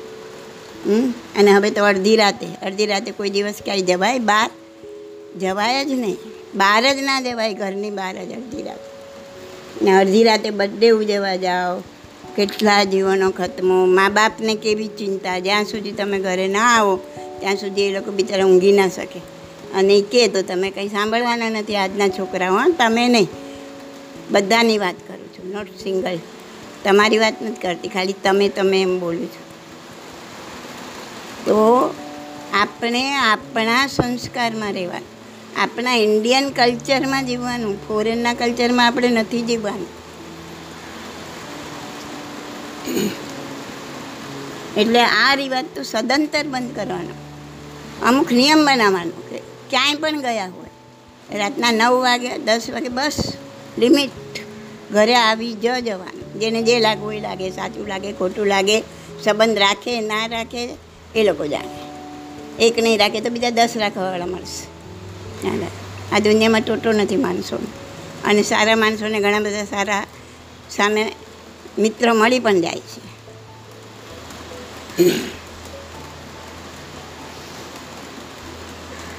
તો આપણે કેવી રીતના બર્થડે ઉજવીએ? નાચ, ગાન, હોટલમાં પૈસા ઉડાવીને. હવે નક્કી કરજો કે મારા બર્થડેના પૈસા ગરીબોને આપવા છે, ભૂખ્યાને જમાડવા છે, મૂંગા પ્રાણીઓને ખવડાવવું છે? તો આ રીતના આપણો બર્થડે આપણે ઉજવવાનો. જે મળ્યું છે ભગવાનની દયાથી કે આપણા પૂર્વકર્મથી એનો સદુપયોગ કરવાનો. તો ભગવાનના પગમાં શેનું ચિહ્ન હોય છે ખબર છે? સરસ, સર્પનું ચિહ્ન હોય. ને માતાના ગર્ભમાં જ્યારે ભગવાન હતા ને, એ ટાઈમમાં માતાના બાજુમાંથી બાજુમાંથી એટલે પાર્શ્વ, પાર્શ્વમાંથી, પાર્શ્વનો મતલબ થાય બાજુ. હા બાજુમાંથી એક નાગદેવ પસાર થયો હતો. હા તેથી બાળકનું નામ પાર્શ્વકુમાર, એવું નામ એમનું પાડવામાં આવ્યું. અને ભગવાન કયા વર્ણના હતા? નીલ વર્ણ.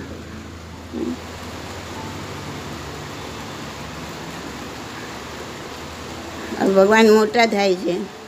એક દિવસ પ્રસન્નજીત રાજાનો દૂત દૂત એટલે? હા એનો એજન્ટ. એ રાજાનો મોકલાવેલો એજન્ટ. હા. તો એ રાજા અશ્વસેન પાસે આવે છે અને કહે છે કે પ્રસન્નજીત રાજાની રાજકુમારી પ્રભાવતી ગાંધર્વ કન્યાઓને મોઢે પાર્શ્વકુમારના વખાણ સાંભળી. એ મનોમન પાર્શ્વકુમારને વરી ચૂકી છે. પરંતુ કલિંગ દેશનો યવન રાજા, જે પ્રભાવતીના રૂપ સૌંદર્યની ચર્ચા સાંભળીને પ્રભાવતીને મેળવવા માટે એની આખી વિશાળ યવ એની સેના એની સાથે આવીને નગરીને ઘેરો ઘાલ્યો છે અને આના પ્રતિકાર માટે સહાયતાની જરૂર છે. સમજણ પડી? હા, એ એજન્ટે આવીને કીધું કે આ બીજો રાજા, યવન રાજા, એણે અમારા આને ઘેરો ઘાલ્યો છે અને એના પ્રતિકાર માટે અમારે તમારી સહાયતાની જરૂર છે. તો અશ્વસેન રાજા તો ન્યાય નીતિની રક્ષા કરવાવાળા હતા. તો અશ્વસેન રાજા યુદ્ધ માટે જવા તૈયાર થયા. હા? અને જ્યારે પાર્શ્વકુમારને ખબર પડી કે પિતા કે યુદ્ધ કરવા માટે જાય છે, ત્યારે એ પિતાને કહે છે કે યુવાન પુત્ર ઘરમાં બેઠો હોય અને પિતા યુદ્ધમાં જાય એ શું યોગ્ય છે. તો આ એક વાક્ય પરથી કેટલું બધું શીખવાનું? કે આપણે યંગ હોઈએ, આપણે બધી રીતના સશક્ત હોઈએ અને આપણે બેઠા રહીએ અને આપણા વડીલો મા બાપ એ બધું કાર્ય કર્યા કરે તો શું તો એ યોગ્ય છે? આની સાથે આ સરખાવાનું કે ભગવાન પોતે એ જ ભવમાં તીર્થંકર થવાના છે, કેવળ જ્ઞાન પામવાના છે. એમને એવો અભિમાન નથી. ના અભિમાન હોય તો કેવળ જ્ઞાન પામી જ ના શકે. તો એ પિતાને કે છે કે યુવાન પુત્ર બેઠું હોય ને તમે યુદ્ધ કરવા જાઓ. એ યોગ્ય છે. કે શું તમને મારા પરાક્રમ પર વિશ્વાસ નથી? શું તમને એમ લાગે છે કે હું જીતી નહીં શકું? હું એવું યુદ્ધ કરીશ એના પિતાને કે છે કે એક બુંદ ખૂન પણ નહીં વહે. હું ખૂનની નદીઓ નહીં વહેવડાવું એક બુંદ પણ ખૂન નહીં વહે. અને ન્યાય નીતિની રક્ષા થાય એવું યુદ્ધ હું કરીશ.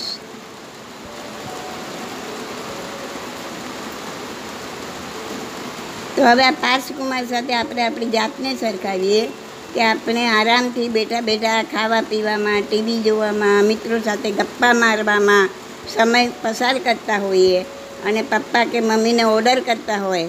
મારા માટે આ ન કર્યું. આ ન લાવ્યા. ફલાણું આપ, ઢીંકણું આપ તો શું આ આપણા માટે યોગ્ય છે? શું તમે ખરેખર પાર્શ ભગવાનના ભક્ત છો? એ આપણી જાતને સરખાવી જોવાનું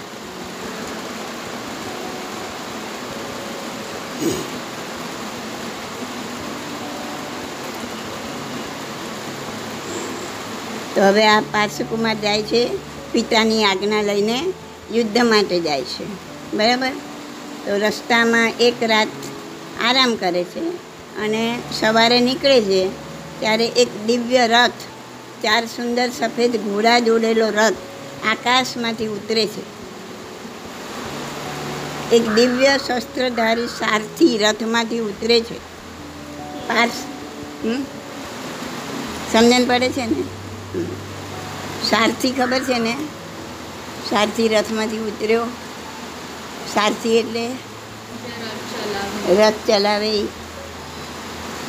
તો આકાશમાંથી એક સફેદ ઘોડાવાળો સુંદર રથ ઉતરે છે અને એની એમાંથી આકાશમાંથી ઉતરે છે. અને એક દિવ્ય શસ્ત્રધારી સારથી રથમાંથી ઉતરે છે. એ પાર્શ્વકુમારને પ્રણામ કરીને કહે છે કે આપનો આપ, આપનામાં તો ખૂબ જ બળ છે. આપ અનંત બળી છો. અને આપને કોઈની સહાયતાની જરૂર નથી. છતાં પણ ભક્તિભાવથી પ્રેરાઈને ઇન્દ્રદેવોએ આ દિવ્ય શસ્ત્રવાળો સજ્જ કરેલો દિવ્ય રથ તમને મોકલ્યો છે.